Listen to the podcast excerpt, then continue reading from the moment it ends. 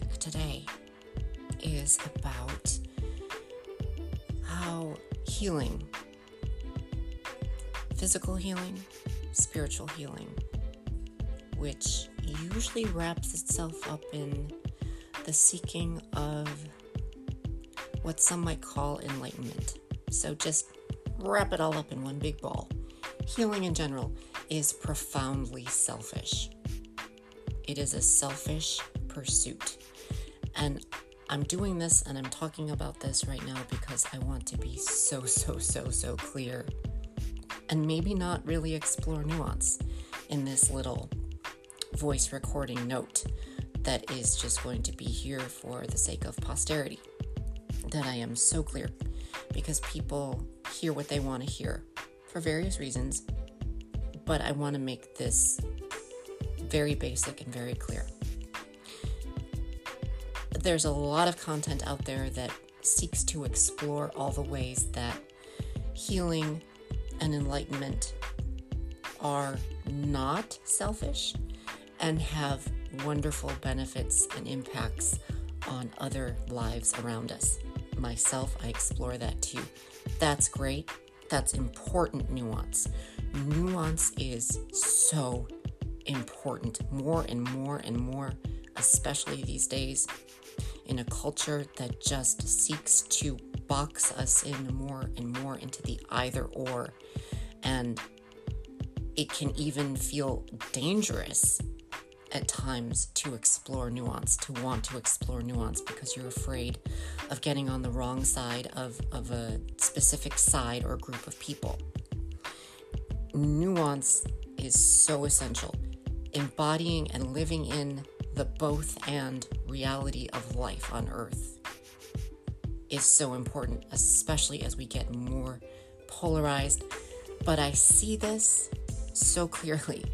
People are craving nuance. They are craving harmony and integration and balance. And with fewer and fewer resources available for people to do that, it is so not okay. So all of that said, so important to explore nuance. But right here and now, I would just want to keep it real basic. Anytime an individual seeks healing of any kind and embarks on an authentic spiritual path or journey, it is purely for selfish reasons. And that is not bad in any way. In any way, shape, or form, there is no such thing as bad or low vibe or unevolved when it comes to the selfish motivation of seeking healing and a spiritual path. First, let me break down physical healing. When anyone goes to a doctor seeking physical healing, the only reason is so that they no longer suffer. You can go to a doctor to get improvement, like a plastic surgeon, but under that, every single time, the root reason is to lessen or eradicate your suffering. Anytime we seek spiritual healing, that could also include physical healing, like going to a traditional healer. It's a holistic experience, so all areas of well-being are being addressed and looked at. Spiritual healing is so that you no longer suffer. You are seeking relief and release. Permanent release and relief from suffering. Anytime someone wraps all that up, and it just sort of seems to wrap itself all up at the same time, seeking spiritual healing, seeking physical healing, and embarking on an authentic spiritual path that leads to what some might term enlightenment. The only reason is to end your individual suffering. Enlightenment, what do I mean by that? As I go deeper into learning about Advaita Vedanta, there is no goal accomplished in enlightenment. When someone seeks any kind of ultimate peak spiritual state. It is not an accomplishment and it is not a goal. It already is. You are already free. You are already liberated. So there's nothing to achieve. There's nothing to accomplish. There is no goal. It's already there. So in Advaita Vedanta, it's simply remembering what already is and then abiding in that remembering. Oh yeah, I remember. I'm already free. Okay, now I'm going to be that. I am already free. So that's that. It's settled. The issue of why there are daily practices and disciplines around this is because the world helps us to forget. Our lives make us forget that we're already free. So that's what that's all about. Enlightenment is simply just remembering that you're already free and then abiding, remaining in, embodying that freedom for the rest of your life. Super simple, nothing complicated about it. And the only reason why anyone seeks that abiding state of inner being for the rest of their life is so they don't suffer anymore. I listened to the most wonderful Swami. Maybe I'll link to him because he's just so effing great. Just all pretense gone. It's so refreshing. It's like this balm to my soul to be in the presence of spiritual elders who just don't give a fuck. All pretense gone. It's so beautiful. Anyway, this Swami is just, it's such a relief. Oh, it is such a relief to just be in truth and no complexity, no complicatedness, no striving, no such thing as better or worse. Just is. So there's nothing complicated. There's nothing difficult to strive for about any of this. It already is. It's just that our lives, our conditioning, our beliefs make it so that we forget. So with that said, very clearly, the only reason why an individual seeks healing and enlightenment of any variety in any tradition is to solve the problem of suffering. Period. Full stop. Now I want to break down why there is nothing wrong about that and why there's nothing good about that. It just is. It just is. It's a neutral thing. Traditions and the New Age industry and the messy, confusing blending of all of that, mixing up of all of that in the marketplace, make it seem like there are a lot of flavors of good and bad, of punishment and reward. That's the religious flavoring that has come in and sort of melted itself in certain modalities, in certain traditions. And there is some layers of nuance as you sort of spread out that can legitimately hint at and hold those flavors of this is less, this is better, this is good, this is bad. Don't want to touch that. And in fact, on my own path, it has felt so good to just let go of all of it and just keep it so simple, so stripped down, so bare bones. Because those layers of complexity, as beautiful as they can be, as fulfilling as they can be, I care so much about context. My own individual context, my own conditioning, my own upbringing, my own traumatic experiences, my own tendencies, my karmas, my cycles, habits, and addictions. Make it so that complexity leads to analyzing. And analyzing for me leads to compartmentalizing and binding myself up and getting in my own way. So for myself, for my own healing journey, letting go of complexity and all those layers has been enormously freeing. It's helped me to remember what already is, which is that I'm already free. I am freedom. Not just I'm in a state of freedom. I just am that. I am already freedom. So anyway, ego, identity, these flavors of good and bad, and the misinformation and narratives and stories and beliefs and things to heal those beliefs around ego. I want to be really clear. So clear right now. There is nothing wrong with ego. It just is. Ego identity. So there can always be that misinformed belief that when we talk about ego, we're talking about narcissism or selfishness or someone just being a douchemonger and an asshole. That can be part of it, but that's a tiny part of it.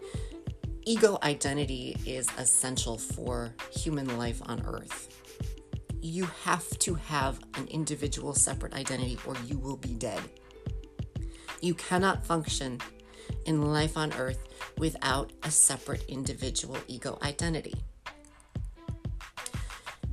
Furthermore, as I've been learning in Vedanta, your thinking mind is where the I am thought resides. The I am this identity, I am this, I am that, I am this, and also it goes both ways. The I am thought of I am not that, but I'm this. I am not this, but I am that. All of that resides in our thinking mind. Whether or not it's true or not, I'm not even going to touch. Not even going to touch. That's important nuance, but I'm not touching it right now. The thinking mind, the analyzing thinking mind that identifies us with specific roles and functions and identities in life is not the enemy. It cannot be fixed. What is there to fix? It cannot be eradicated. Why would you want to? You'll be dead in a heartbeat. You're done. You're gone. And again, a little bit of nuance there when we look at like enlightened beings and gurus who enter mahasamadhi and they die and they're done and whatever, all that stuff. Leave it alone. Just put it down right now. There is absolutely nothing wrong or nothing good about ego identities. And we don't just have one ego. That's another thing. I mean, for the sake of simplicity, we can just be like, yeah, I have an ego. I'm an ego. There's so many roles and identities that are ego identities that we each have as individuals. And there's nothing wrong with it. Inherently, it's a neutral thing. It can cause issues. It can be an issue, but inherently by itself, objectively speaking, it's a neutral thing. There's nothing wrong about it, and there's nothing good about it. It just is. And it's necessary for life on earth to be an individual, separate person with ego identities. There's nothing to eradicate there. There's nothing to fix there. The key here is to understand very clearly that I am selfishly motivated and I am not that, but I have ego identities. The issues that arise from that are a few. Just being so clear here, hopefully. With ego identities and with selfish motivation, almost always for people alive on earth results in attachments, limitations, and those attachments and limitations lead to impacting negatively or positively, whatever you want to term it as, others and other life around you. So it's like a root with a trunk and branches. My ego identities result in attachments that cause me suffering. I don't need to eradicate any of those ego identities to stop suffering. If I am seeking healing and enlightenment, I don't need to eradicate or kill off, although we use that a lot, ego death, that term. There is nothing there that is the enemy. It's essential, it's just life. What happens with healing and a spiritual path is what Jason Gregory is also another really good resource for clearing up confusion and misinformation around non-duality. It's just Eastern non-duality that has been so integrated in modern New Age marketplace stuff. He's really good at clearing that up. And the word he uses is downregulate. Your ego identity can be downregulated so that it's not in your way anymore. And just generally speaking, in non-duality traditions, you can reach an embodied state where you no longer identify with your ego identities. That isn't actually the truth of who you are. You're abiding in the truth of who you are, but the ego identities are still there. They're still there. And that's not an enemy thing. That's not a bad thing. That's not something that needs to be fixed, eradicated, or killed. Just downregulated. So that you are feeling everything that a human being could feel and experience as being alive as a human being on this earth. But you are no longer suffering as a result, and you are no longer attaching to the need and the want and the drive for. So just one more example of that, and then I'll stop.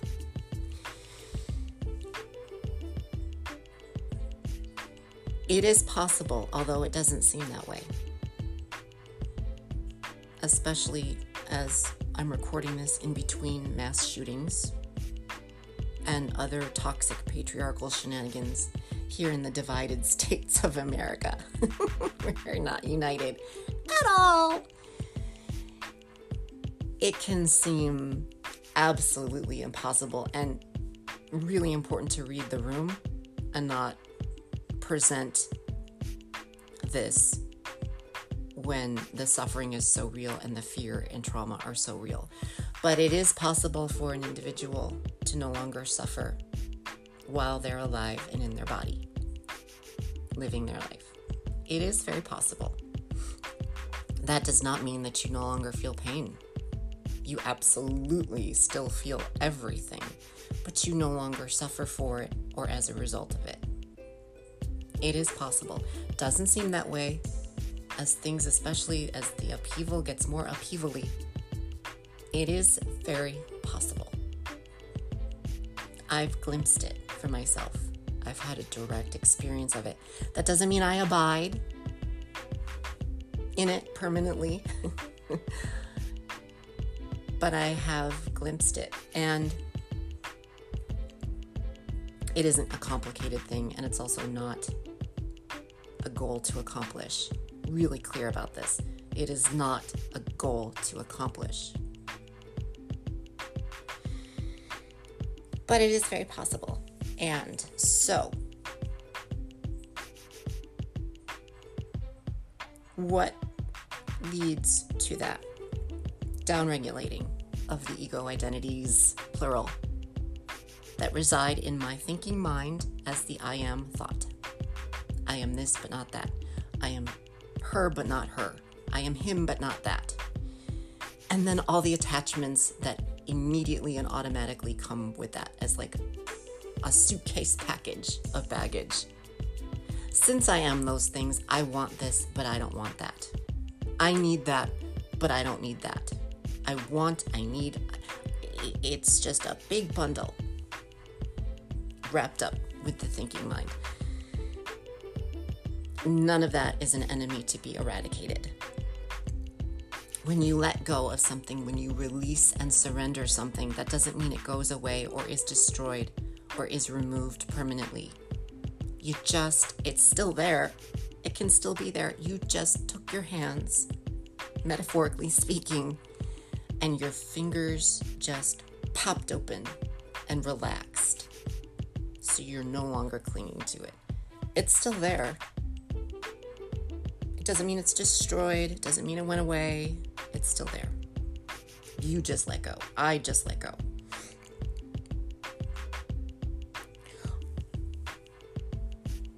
And so the thing with attachments, attaching to anything as the result of our ego identities, that's what leads to suffering. And the whole point of healing is to stop the suffering. And the whole point of an authentic spiritual path, regardless of tradition, is to embody a certain state of inner being. And all of that is selfishly motivated, and that is a completely neutral thing. It is neither good nor bad. It's just, it just is. And you can let go of ego identities and downregulate so that they no longer are in control of your life or your life experiences or your relationships or what you do. And as a result, your attachments to how things should be or not be, or what you get or what you don't get, they don't disappear. Nothing is eradicated. You've just let go, and it no longer causes suffering. You're no longer on a wheel of ups and downs. And as impossible as that seems, in this day and age, it is not impossible. And so I'm going to stop there, leave it at that. As always, if someone has heard this, I hope I was clear. I hope I was clear. And thank you. And be well. Okay, bye-bye.